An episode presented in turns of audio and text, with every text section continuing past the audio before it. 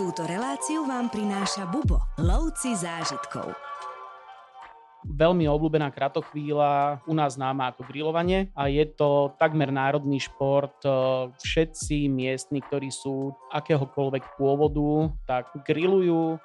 Ľudia, ktorí sú britského pôvodu, pijú hlavne whisky a tí, čo sú holandského pôvodu, tzv. búry, tak tí pijú skôr brandy. Pôvodní obyvateľia pijú čokoľvek,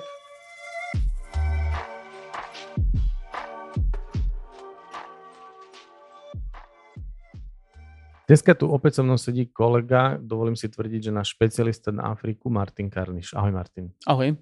No a budeme sa dnes rozprávať o ďalšom regióne alebo ďalšej krajine africkej, kde si strávil veľa, veľa času.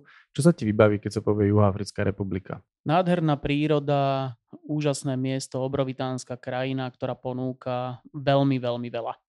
No a to veľmi veľa si teraz rozmieme na drobné a začneme rovno tým, ako sa do Juhoafrickej republiky dá dostať, ako tam lietame. Z Európy, bohužiaľ, alebo z tohto nášho regiónu nelieta nič priamo. Kedy si v minulosti existovali nejaké priame spojenia z Viedne, ale tie boli všetky zrušené a momentálne sa do Juhoafrickej republiky dostaneme s prestupom. Najčastejšie využívame prestupové letiska na Arabskom polostrove, či už je to Doha alebo Dubaj plus nejaké európske, Zurich, Amsterdam, Paríž, Frankfurt. Takže je viacero možností, ako sa tam dostať a sú tri hlavné letiská, kam letecké spoločnosti lietajú a to je Johannesburg, Kapské mesto a Durban. Ako dlho asi trvajú lety? Podľa prestupového miesta, ale v zásade no, samotná cesta, čistý čas letu je niečo okolo 12 hodín.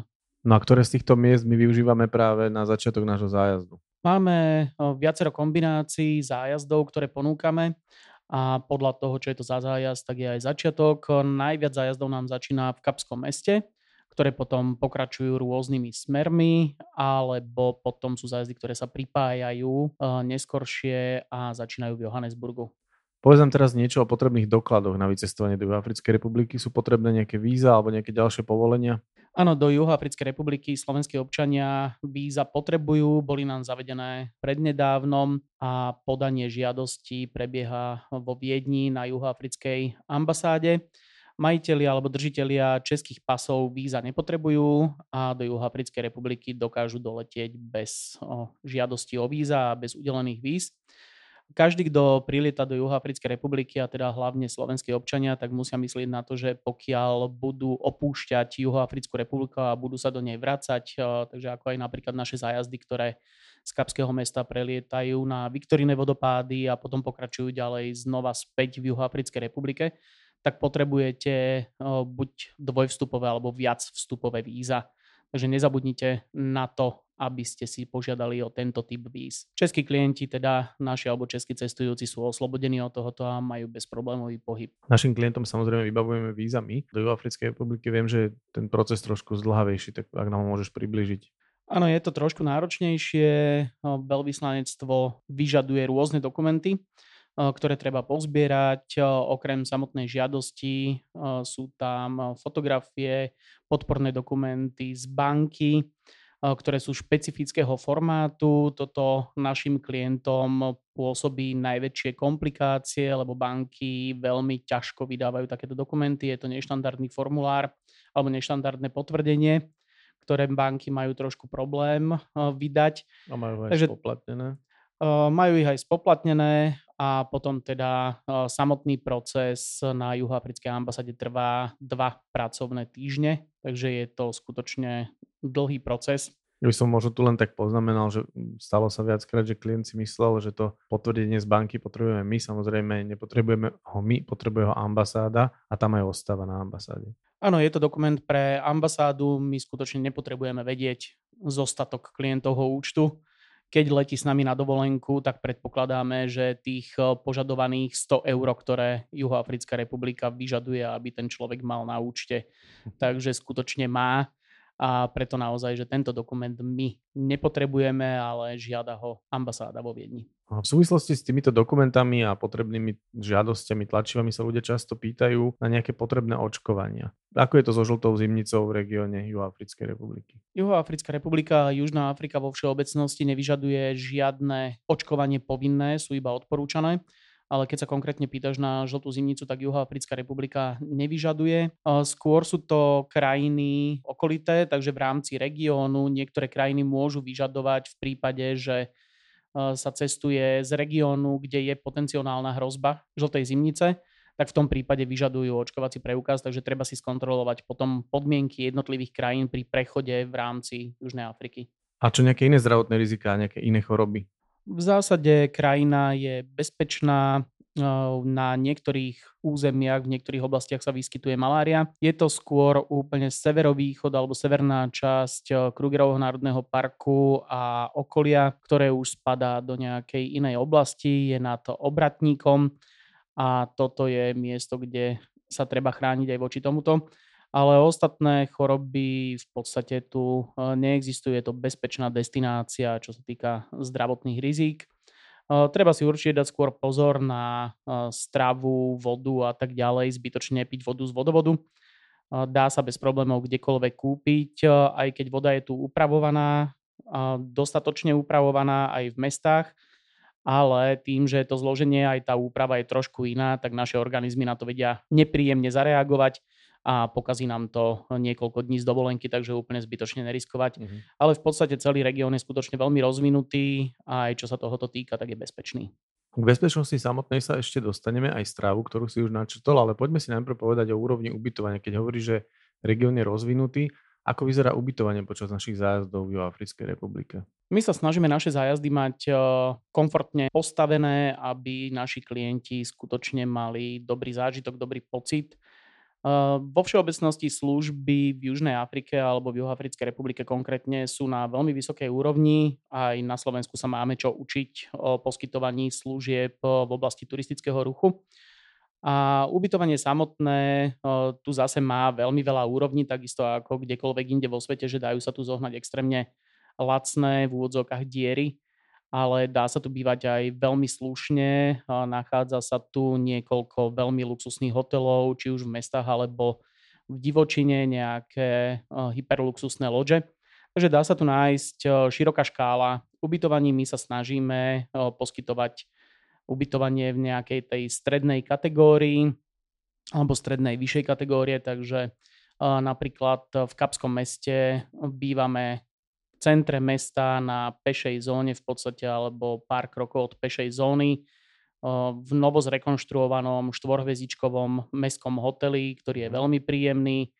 Ľudia majú možnosť si vybrať aj hyperluxusné hotely, ktoré ponúkajú naozaj veľmi, veľmi slušnú úroveň. Takže je to ubytovanie vo všeobecnosti veľmi dobré. Počas cesty ďalej sa snažíme nejak trošku priblížiť aj tradičné ubytovanie, takže pokiaľ je to možné, tak snažíme sa vyberať loďe, ktoré majú, ja neviem, strechu urobenú z tradičných materiálov, takže trošku to zapadá do toho koloritu a našim klientom trošku približí to, že sú v Afrike a nie v nejakom akomkoľvek hoteli kdekoľvek vo svete. Predpokladám, že tak ako všade aj v rámci tohto ubytovania máme ranejky a môžeš nám povedať, ako je to ďalej so stravou v rámci Africkej republiky?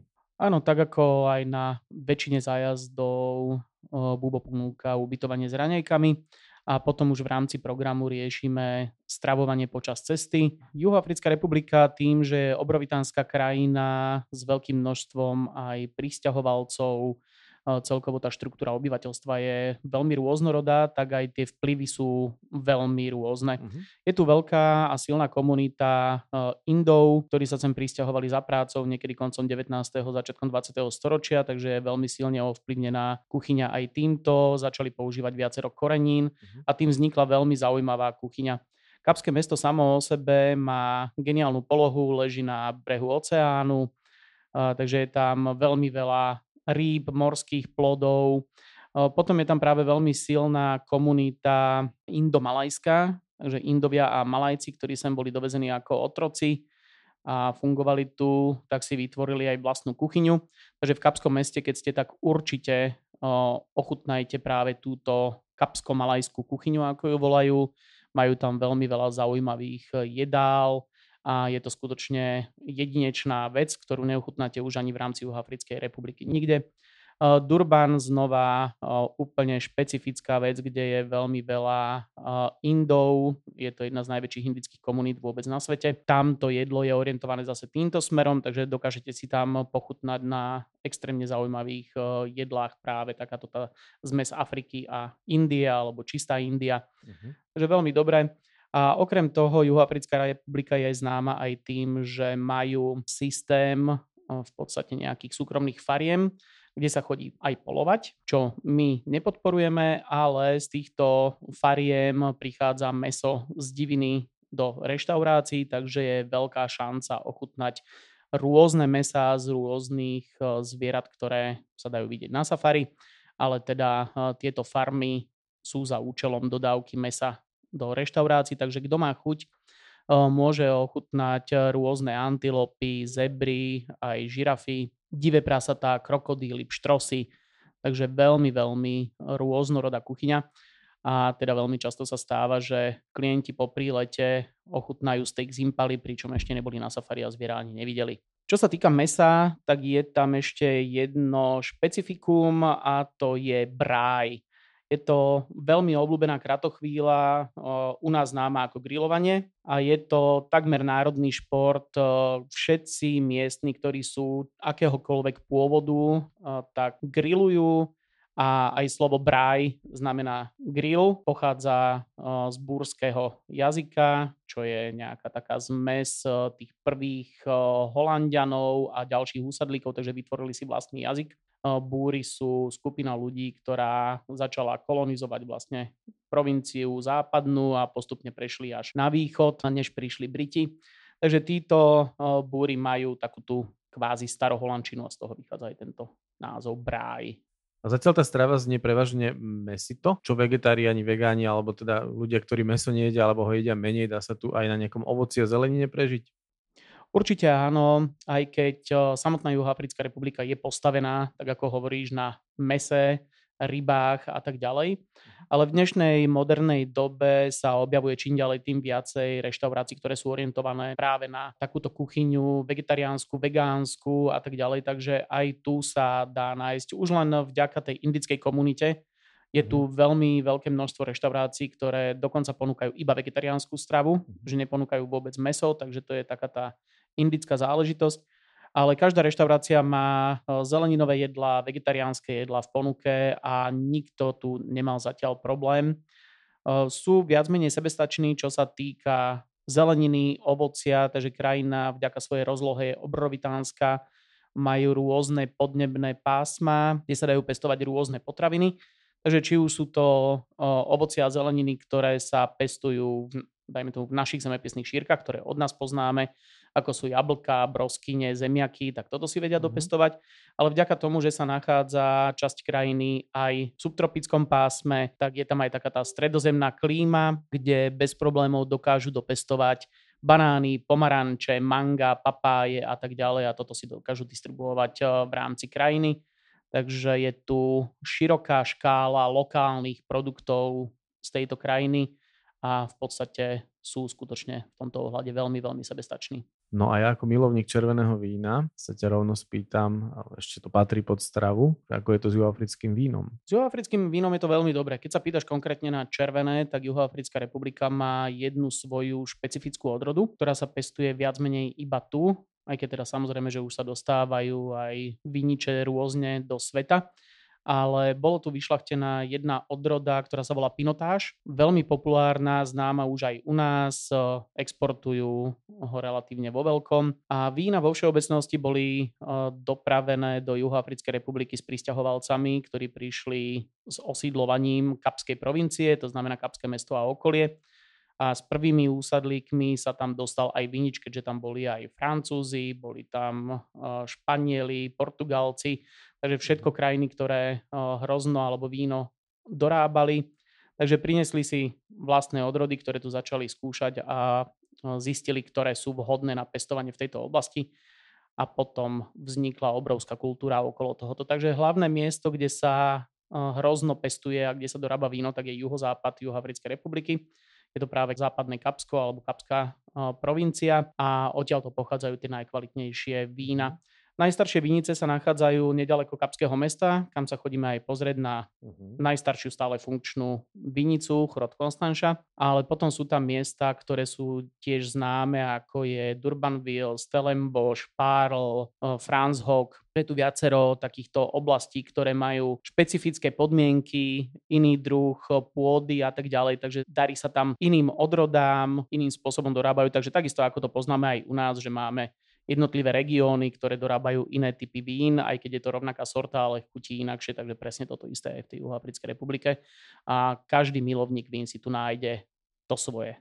A čo nejaké iné alkoholické nápoje, keď už sa bavíme teda o alkohole? Nejaké pivo napríklad lokálne alebo nejaké, nejaké iné druhy nápojov? Samozrejme, že moderná kultúra a pristahovalci, ktorí prišli z Európy, priniesli aj túto kultúru, či už pivnú alebo iných alkoholov. A je to vidno aj práve podľa toho, že aký má ten človek pôvod. Ľudia, ktorí sú britského pôvodu, pijú hlavne whisky a mhm. tí, čo sú holandského pôvodu, tzv. búry, tak tí pijú skôr brandy.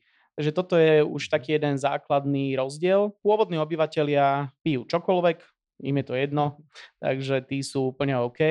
A čo sa týka piva, tak prišli sem aj veľké spoločnosti, takže investovali, vybudovali pivovary, takže nájdete tu spoločnosti ako je SAP, čo je jedna z najväčších spoločností, ale je tu aj americký Miller. A pivo jedno je tu ešte jedno také veľmi špecifické a to sa volá komboty ktoré je v podstate nakvasená kukurica, nefiltrovaná. To, to, to zabehlo, alebo a robí sa to.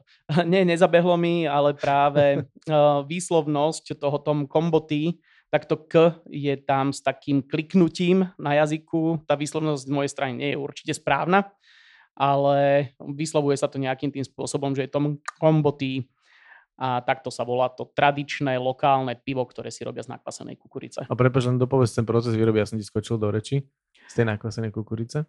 Je to v podstate urobený slad uh-huh. kukuričný, takže ako základ je tam kukurica, urobí sa slad, ale pivo sa už potom nenecháva odležať, nefiltruje sa, ale tak ako je čerstvo nakvasené ešte aj s tou penou, tak mhm. vtedy sa pije.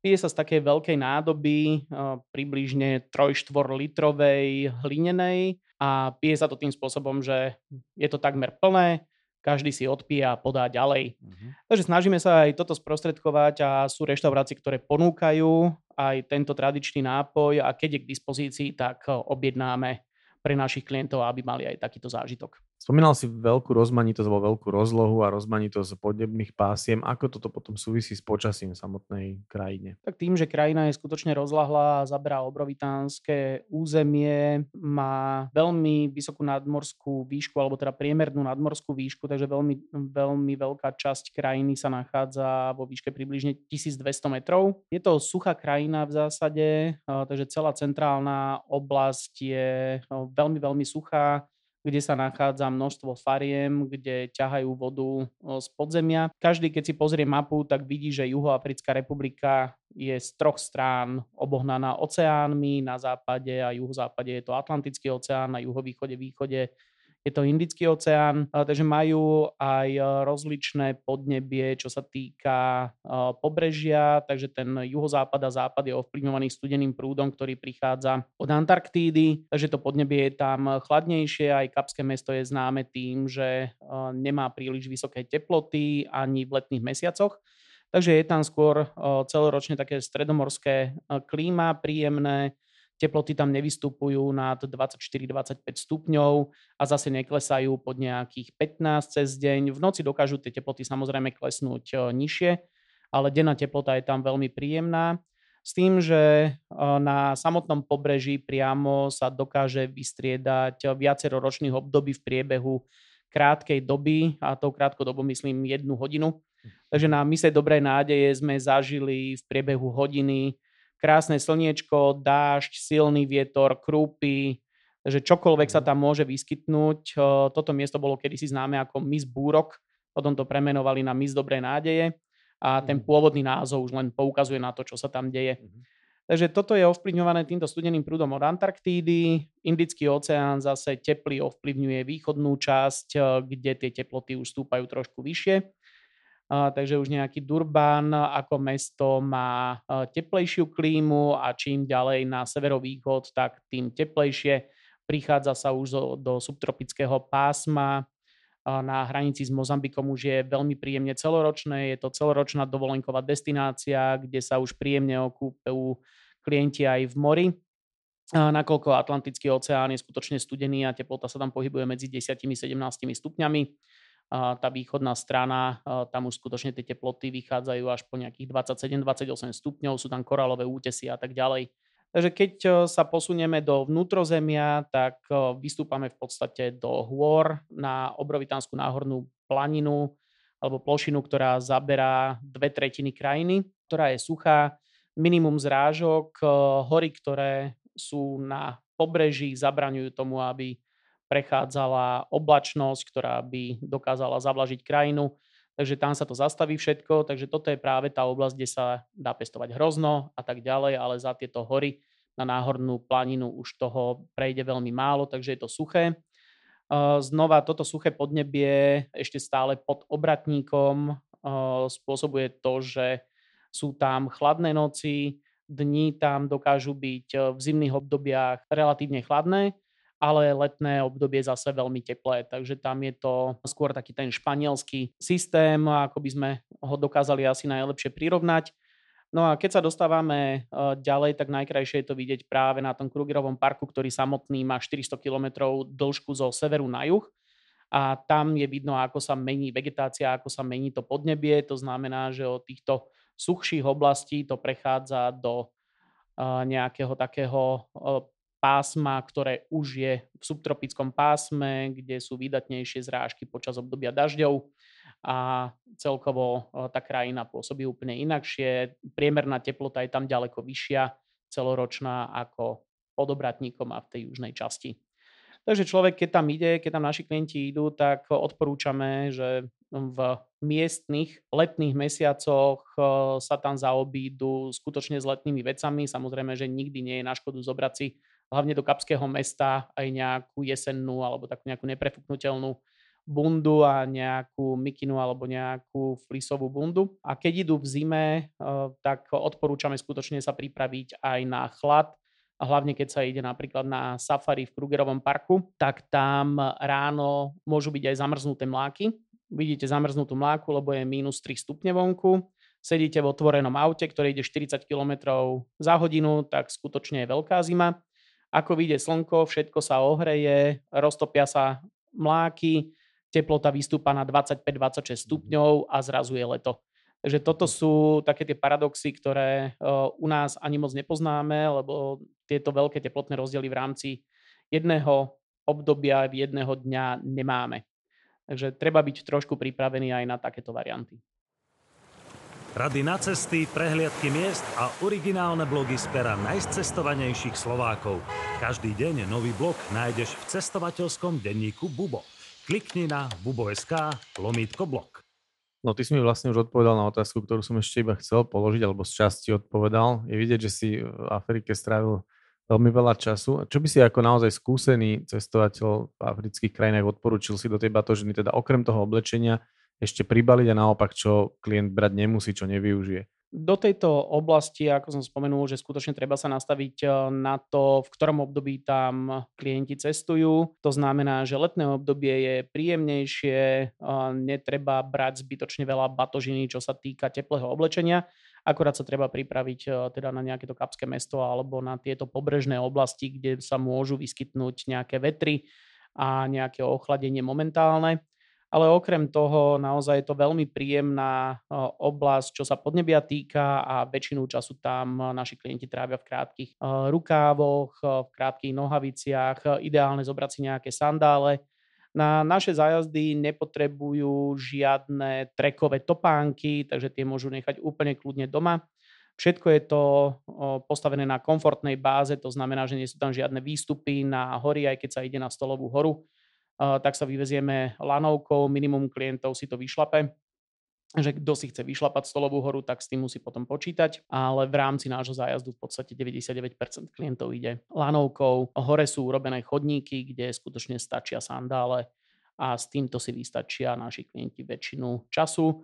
Treba mať nejaké celé slušnejšie zavreté topánky kvôli reštauráciám a kvôli takýmto podobným nejakým miestam, ktoré navštívime, ale teda je to hlavne reštaurácia na večeru. Nestačia do tých sandálov biele ponožky napríklad? Pokiaľ to nevadí, tak stačia. Ale uh, odporúčame zobrať si, že keď ideme do nejakej lepšej reštaurácie, tak uh, patrí sa tam príslušnejšie oblečený, takže dlhé nohavice u mužov a celé topánky. Samozrejme, ten zážitok gastronomický je potom aj umocnený tým, keď uh, vlastne si v prostredí asi aj patrične oblečený. To, toto robievame na zájazdoch štandardne. Áno, áno, byť pekne oblečený do peknej reštaurácii sa patrí, človek Určite. sa tam cíti príjemnejšie, patrične. Je to tak. Ešte kým sme pri batožine, tak e, často sa stretávame v kancelárii s otázkou, čo si pribaliť v rámci nejakej lekárničky alebo možno repelent alebo niečo v tomto zmysle, tak ešte ak môžeš doplniť niečo takéto. Tak samozrejme, každý sa pozná svoj zdravotný stav, tak tú lekárničku by mal mať e, nejak vždy so sebou či už lieky, ktoré pravidelne užíva, alebo byť pripravený na nejaké nepredvídateľné okolnosti, čo sa týka črevných problémov, teplota, prechladnutie, z klimatizácie v lietadle, v autobuse mm. a tak ďalej. Takže na toto človek by mal byť vždy pripravený a v tej lekárničke uh, nikdy nie je na škodu mať aj nejaký ten repelent, uh, ktorý sa dá potom využiť aj keď, ako som spomínal, v tejto oblasti je minimum nejakého bodavého hmyzu alebo vo všeobecnosti takýchto chorôb, ktoré by uh-huh. dokázali nejakým spôsobom človeku znepríjemniť pobyt a týka sa to iba severovýchodu krajiny.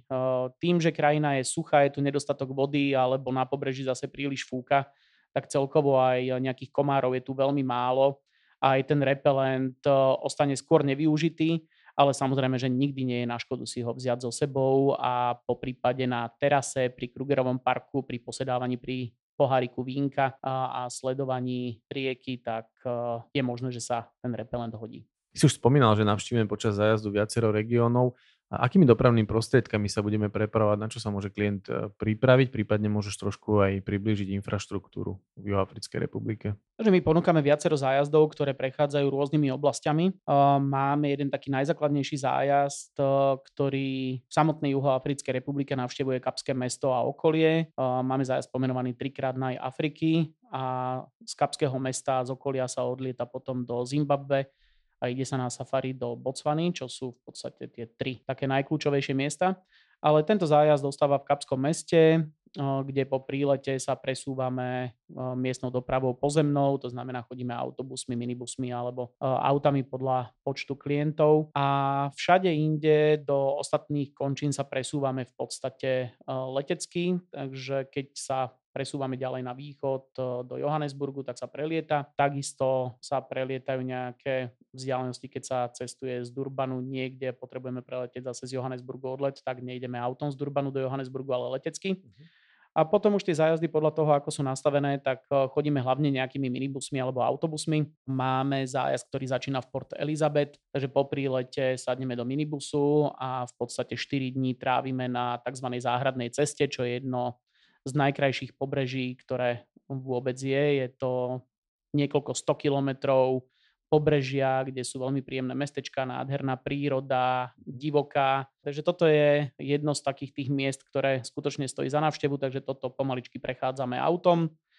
A takisto potom eh, tá východná časť, máme tam eh, v podstate prejazd z Johannesburgu do Krugerovho parku, cez Esvatíny, bývalé Svazísko, ďalej na juhovýchodné pobrežie do mestečka Sveta Lucia a ďalej do Durbanu, kde nám zájazd končí, takže toto je tiež autobusový presun. Ale tým, že krajina je obrovitánska a vďaka bohužiaľ bývalému režimu, ktorý tam bol nastolený, apartheidný režim, tak počas tohoto režimu bolo investované obrovské množstvo financí do infraštruktúry a cesty v Juhoafrickej republike sú na veľmi vysokej úrovni, sú veľmi kvalitné, infraštruktúra je z medzinárodného hľadiska jedna z najlepších, čo sa týka pomer ciest a počtu obyvateľov a rozlohy krajiny. Uh-huh. Takže na tento pomer, tým, že krajina je veľmi málo a riedko osídlená, tak je tam veľmi, veľmi dobrá cestná infraštruktúra, dobre sa tam jazdí. Šoféry vo všeobecnosti jazdia veľmi zodpovedne, príjemne, takže aj keď ja šoferujem v krajine, tak si to užívam. Je to úžasné po tých prázdnych, dlhých cestách sa viesť. Uh-huh. Mhm. 1400 km z Johannesburgu do Kapského mesta je úžasná cesta nádhernou prírodou po perfektných cestách s ohľaduplnými vodičmi. Uh-huh. Takže naozaj veľmi, veľmi príjemné jazdenie po krajine ako takej. Potom samozrejme, že keď sa príde už do mesta, tak už tam tak trošku je nastolený ten africký systém a už je tam taký náznak Afriky. A to jazdenie v mestách e, je už také trošku divokejšie na naše pomery, takže skôr by som to prirovnal nejakému Rímu alebo niečo, je to také dynamickejšie, živšie, nie je to také v úvodzovkách pokojné ako u nás, aj keď u nás teda tiež si hovoríme, že nič moc. Ale celkovo mám rád šoferovanie a využívanie práve týchto ciest po krajine a rád sa presúvam po zemi, aj keď je oveľa komfortnejšie preletieť 1400 km vzdialenosť letecky, mm-hmm. Ale zase človek nemá ten zážitok. Súhlasím a zároveň si tak trošku, alebo dalo by sa premostiť pri tejto téme na tému e, bezpečia, bezpečnosti v, krajine. My si už nejaké zdravotné rizika spomínali, ale skôr teraz myslím takú bezpečnosť, ako sa môže človek cítiť ako cestovateľ v tejto krajine. O Juhoafrickej republike sa hovorí toho veľmi veľa, čo sa týka bezpečnosti alebo nebezpečnosti. Je to krajina, ktorá bohužiaľ vďaka tomu bývalému apartheidnému režimu a prechodu do tohto nového systému veľmi veľa utrpelo, čo sa v tomto ohľade týka. A ľudia tým, že schudobneli, nebolo o nich postarané tak, ako počas toho neblahého režimu bolo nejakým spôsobom postarané, tak toto všetko padlo a ľudia zostali bez akejkoľvek pomoci aj keď tá bola v nejakej tej forme, ktorá nebola zlúčiteľná s moderným spôsobom života a tak ďalej. Takže e, toto teraz nechám bokom, ale e, vznikol z toho veľmi taký zvláštny systém a ľudia, ktorí schudobnili, tak e, boli v úvodzovkách nútení páchať trestnú činnosť, aby si zabezpečili a pre svoje rodiny, aby zabezpečili živobytie a podobne. Takže toto je to, čo počúvame veľmi často v Juhoafrickej republike, ako je to tam nebezpečné. Veľmi veľa týchto informácií prichádza aj od ľudí, ktorí majú nejakých známych, ktorí žijú dlhodobo v Juhoafrickej republike. A práve títo majú tie zlé skúsenosti. Uh, turista ako taký, málo kedy sa stane uh, niečo, že by mal nejakú veľmi nepríjemnú skúsenosť. Väčšinou, samozrejme, tak ako v každom inom veľkom meste, či už je to v Európe, v Amerike, v Ázii, kdekoľvek, vždy si treba dávať pozor na vreckových zlodejov. Takže toto je taká tá najbežnejšia vec, ktorá sa deje, že v meste na pešej zóne vám niekto z vrecka vyťahne peňaženku, strhne reťazku z krku, e, vytrhne mobilný telefón z ruky, keď telefonujete a tak ďalej. Takže toto sú také tie bežné veci, na ktoré si treba dať pozor ako turista. Samozrejme, všade a, na svete. A všade na svete, presne. Takže v tomto ohľade Juhoafrická republika nie je žiadnou výnimkou ale taká tá vážna trestná činnosť sa odohráva potom mimo turistických zón. A práve tam, kde bývajú bohatí, alebo teda v ponímaní pôvodného miestneho obyvateľstva, Afričanov, bieli, usadlíci a potomkovia úsadlíkov, tak sú podľa nich bohatí, takže oni na nich útočia veľmi často, vkrádajú sa im do domov a tak ďalej. Takže Uh, toto sú tie informácie, ktoré potom k nám prechádzajú, že ako je to tam veľmi nebezpečné, ale skutočne, že toto je orientované na domáce biele obyvateľstvo a na turistov sú orientovaní skôr tí vreckári niekde na turistických miestach. Takže turista by sa v zásade nemal báť uh, na takých tých bežne navštevovaných miestach uh, nejakého nebezpečného výtržníctva, ale treba si samozrejme na vreckárov dávať pozor. To zase naši sprievodcovia vždy na tých miestach, kde toto riziko hrozí, kde ten potenciál je vyšší, tak na to upozorňujú samozrejme. Keď už sa bavíme teda o nejakom bohatstve alebo teda tej sociálnej úrovni, tak povedzme si niečo aj o miestnej mene, peniazoch, spôsoboch platenia, bankomatoch a tak ďalej. Vieš nám približiť, ako to funguje s financiami a platobným systémom? Juhoafrická republika má vlastnú menu, majú RAND, ktorý funguje už dlhú dobu. Táto mena je v podstate veľmi dôležitá v rámci celého juhoafrického regiónu, nielen v samotnej Juhoafrickej republike. Takže klienti, ktorí prechádzajú aj do okolitých krajín, tak s touto menou dokážu vydržať. Takže keď si na začiatku vymeníte alebo vyťahnete z bankomatu juhoafrický rand a idete napríklad do Namíbie, tak bez problémov v Namíbii platíte random. Mhm. Oni vám budú vydávať či už v randoch alebo v namíbských dolároch a oni to považujú za e, rovnako silnú menu, takže namíbský dolár je jednak jednej s juhoafrickým random. Uh-huh. Takže devalvuje e, spolu s juhoafrickým random ale uh, je to o to jednoduchšie, že všetci, ktorí prechádzajú z Juhoafrickej republiky do Namíbie, nemusia riešiť výmenu peňazí po príchode do Namíbie. Toto isté platí aj pre Lesoto a Svazísko. Takže všetky tieto tri krajiny majú vlastnú menu, ale sú jednak jednej s juhoafrickým random a sú na nich takýmto spôsobom naviazaní. Takže v týchto krajinách sa platí touto menou. Odporúčame v Bubo klienti, aby si po prílete na letisko alebo do, či už do Johannesburgu alebo do Kapského mesta, vybrali peniaze z bankomatu, je to najjednoduchší spôsob. V podstate netreba nejaký veľký obnos zbytočne nosiť so sebou. Je jednoduchšie mať menej peňazí a krajina je skutočne natoľko rozvinutá, že na väčšine miest zaplatíte kartou.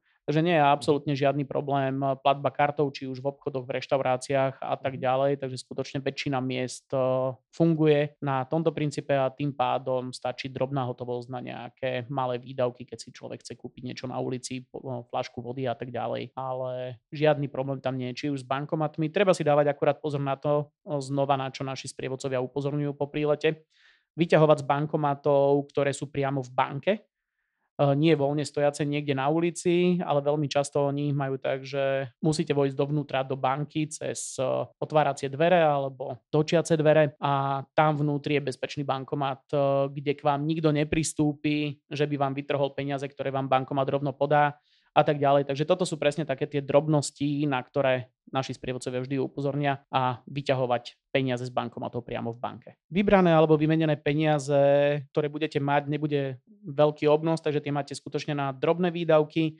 Ak chcete nakúpiť nejaké suveníry, ktorých je tu veľmi veľa a sú atraktívne, lebo sú iné ako tie, čo poznáme z Európy, uh, tak väčšinou na nejakých trhoviskách kupujete v hotovosti sú tu aj eh, veľké obchody, ktoré predávajú suveníry, kde sa dá zase platiť kartou, takže ak chcete kúpiť niečo eh, hodnotnejšie, tak viete to zaplatiť kartou v nejakej tej galérii alebo v nejakom suvenírovom obchode. Ale ak chcete nejaké drobnosti, tak potom potrebujete nejaké peniaze. Na trhoviskách sa často dá kúpiť aj za doláre alebo eurá. Treba však toto povedať obchodníkovi a zjednávať cenu už rovno v mhm. tej mene, ktorou chcete platiť. Takže na trhoviskách je aj táto možnosť. Mňa by ešte zaujímalo, v čom treba spočívať tá atraktivita tých suvenírov, keby si to vedel tak nejak približiť. Juhoafrická republika je krajina, do ktorej prichádza obrovské množstvo ľudí z celej Afriky. Snažia sa tam prísť, lebo je to jedna z najrozvinutejších eh, mhm. afrických krajín vôbec, ekonomicky jedna z najsilnejších.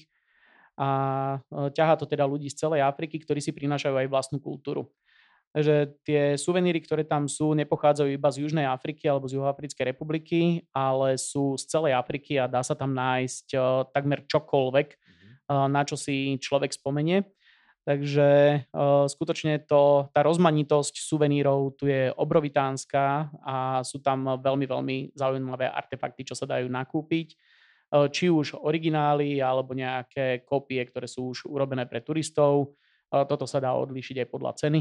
Samozrejme, že mhm. sú galérie, ktoré predávajú skutočné historické kúsky, za ktoré sa zaplatia veľmi vysoké hodnoty v tisícoch eur, alebo sú to drobnosti, ktoré sú vyrábané pre turistov ako turistické atrakcie a sú kópie nejakých tradičných vecí z celej Afriky v podstate. Uh-huh. Už len samotná Juhoafrická republika má obrovské množstvo regiónov a zaujímavých miest, ktoré ponúkajú rôzne tieto artefakty, lebo každá jedna komunita, ktorá bola, tak má nejaký iný pôvod, svoje iné tradičné, kultúrne záležitosti, ktoré sa premietli aj do turizmu. A tým by som vlastne sa dostal k našej poslednej téme. Predtým, než sa rozlúčime, by som sa chcel spýtať na tvoje najobľúbenejšie miesta, ktoré počas zájazdov našich e, navštívime a uvidíme. A čím by si tak navnadil e, cestovateľ alebo klientov na Juhoafrickú republiku? Neviem ani sám, či mám nejaké najobľúbenejšie miesto v Juhoafrickej republike. Tých miest je tam eh, veľmi veľa a každé ponúka niečo úplne, úplne iné. Keby som to zobral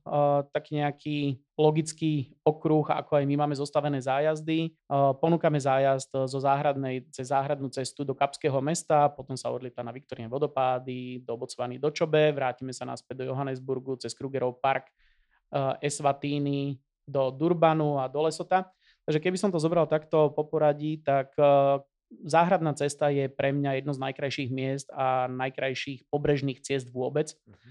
Uh, nielen tá samotná cesta, ako sa vynie po divokom pobreží skalnatom, kde je uh, niekoľko nádherných pláží, ale hory, ktoré strmo spadajú uh, do oceánu, ktoré sú zarastené lesom, plnom zvery. Takže pre mňa ako zoologicky orientovaného človeka je to extrémne zaujímavé miesto, takže to pobrežie s lesom je nádherné, sú tam veľmi príjemné mestečka, fantastická čerstvá morská strava, takže pre mňa záhradná cesta je absolútne okuzľujúca a odporúčam každému, kto do Juhoafrickej republiky sa vyberie a má možnosť absolvovať aj záhradnú cestu, tak aby ju nevynechal. Práve na konci záhradnej cesty sa nachádza aj najjužnejšie miesto afrického kontinentu, Strelkový mys, že tiež jedno z takých tých kľúčových miest vlastne samotného kontinentu. Kapské mesto je považované za jedno z najkrajších miest na svete spolu so Sydney, Vancouverom, eh, Rio de Janeiro a Buenos Aires, takže je to taká peťka najkrajších miest sveta. Eh, je to samotným mestom, ktoré je veľmi príjemné, eh, čo sa týka atmosféry Takže ľudia tam žijú takým uvoľneným spôsobom. Aj počas apartheidu to bolo jedno z takých tých miest, ktoré bolo liberálnejšie. A potom samotná Stolová hora, ktorá sa týči na centrom mesta, e, robí z tohoto mesta niečo unikátne, niečo jedinečné. Oceán, ktorý je na druhej strane centra mesta, tak e, takisto prispieva k takej tej e, primorskej atmosfére, takže samotné mesto je úplne úžasné. E, nedaleko sa nachádza polostrov s mysom Dobrej nádeje, ktorý je chybne považovaný za najjužnejšie miesto Afriky, ale nič to nemení na tom, že je to nádherný kus prírody, krásny národný park, miesto, ktoré určite stojí za návštevu. A vždy som veľmi rád, keď tam dokážem stráviť celý deň uh, motaním sa len po nádhernom pobreží a po nádhernej prírode. Celá oblasť eh, severozápadu je extrémne suchá, prechádza cez polopúšte až do púšti a tu sa zase nachádza miesto, eh, ktoré sa volá Namakvaland. Je to púštna oblasť, ktorá v septembri pri dažďoch zakvitne. Takže je to botanický raj a prejazd rozkvitnutou púšťou, kde sú kvietky vysoké 8 až 10 cm a sú zakvitnuté bielo, žlto, červeno, oranžovo, fialovo a je to ako koberec, takže púšť zakvitne. Takže je to dokonalé miesto pre ľudí, ktorí majú radi uh, takéto nejaké zaujímavosti prírodného charakteru. Pokračuje to ďalej cez náhornú planinu Karu, ktorá teda, ako som spomínal, zabera približne dve tretiny krajiny a uh, je to hornatá oblasť, suchá, ktorými pretekajú rieky, ktoré sú občasné alebo majú v období dažďov veľký prietok, v období sucha je to skôr len taká strúžka. Tieto boli zase diamantonosné, takže zase niečo úplne iné, zaujímavé, ale táto oblasť je enormne prázdna a sú tam farmy, kde žijú ľudia, ktorého, ktorí majú najbližšieho suseda 25 km, takže keď chce ísť na kavičku k susedovi, tak teda peši to určite nie je. Oblasť Krugerovho parku je jedna z najznámejších v Juhoafrickej republike, takže národný park, ktorý, ako som tiež spomínal, že je 400 km dlhý severo-južným smerom, e, tak pokrýva niekoľko biotopov zaujímavých. E, samotný park je plný zvery, takže kto chce ísť na safari, tak Krugerov park určite nevynechať. Uh, samozrejme, ako každé iné safari, môžete mať, nemusíte mať šťastie, ale teda aj my v Bubo sa snažíme vybrať lokality, ktoré sú najzazverenejšie a chodíme na miesta, kde je veľký predpoklad, že uvidíme dostatok zverí na to, aby ten zážitok bol dobrý. Keby sme sa presunuli smerom na východ, spomínal som mestečko Sveta Lucia, kde robíme zastávku, ktorá je takým nejakým miestnym letoviskom, takže Juhoafričania sa chodia rekreovať práve sem na toto miesto. Nie je to úplne taká tá plážová dovolenka, ako je ďalej na sever pri mozambickom pobreží, nakoľko ešte stále je tu veľký výskyt žralokov pri pobreží, krokodíly plávajú v mori alebo sa vyhrievajú na pláži na slniečku. Je tu zátoka a močiar, kde je obrovské množstvo hrochov krokodílov, kde sa dá ísť na plavbu mestečko, ktoré je nedaleko Národného parku Hluhluhve, ktorý je takisto jedným z tých lepších a známejších v rámci Juhoafrickej republiky. Takže celkovo toto miesto je veľmi, veľmi vyhľadávané miestnymi cestovateľmi, turistami a chodia sa sem rekreovať, takže má to takú tú príjemnú atmosféru a mestečko je perfektné na prechádzky. Durban pre mňa tou svojou divokosťou, architektúrou, ktorá pochádza z prelomu 19. a 20. storočia a indickou kuchyňou je absolútne kúzelným mestom. Takže toto sú miesta, ktoré skutočne stoja za návštevu a je tu ďaleko, ďaleko viacej zaujímavostí, či už historických, alebo kultúrnych, alebo prírodných. Už toto všetko, čo si povedal, znie tak nabito, že, a že neuveriteľne, že sa to dá všetko stihnúť v jednom zájazde. A Martine, ďakujem za pekné rozprávanie a verím, že najbližšie si zase vložíme ďalšiu, tu, ďalší ten dielik toho puzzle do tej africkej skladačky spolu. Budem veľmi rád. Ďakujem aj ja. Ďakujem, čau.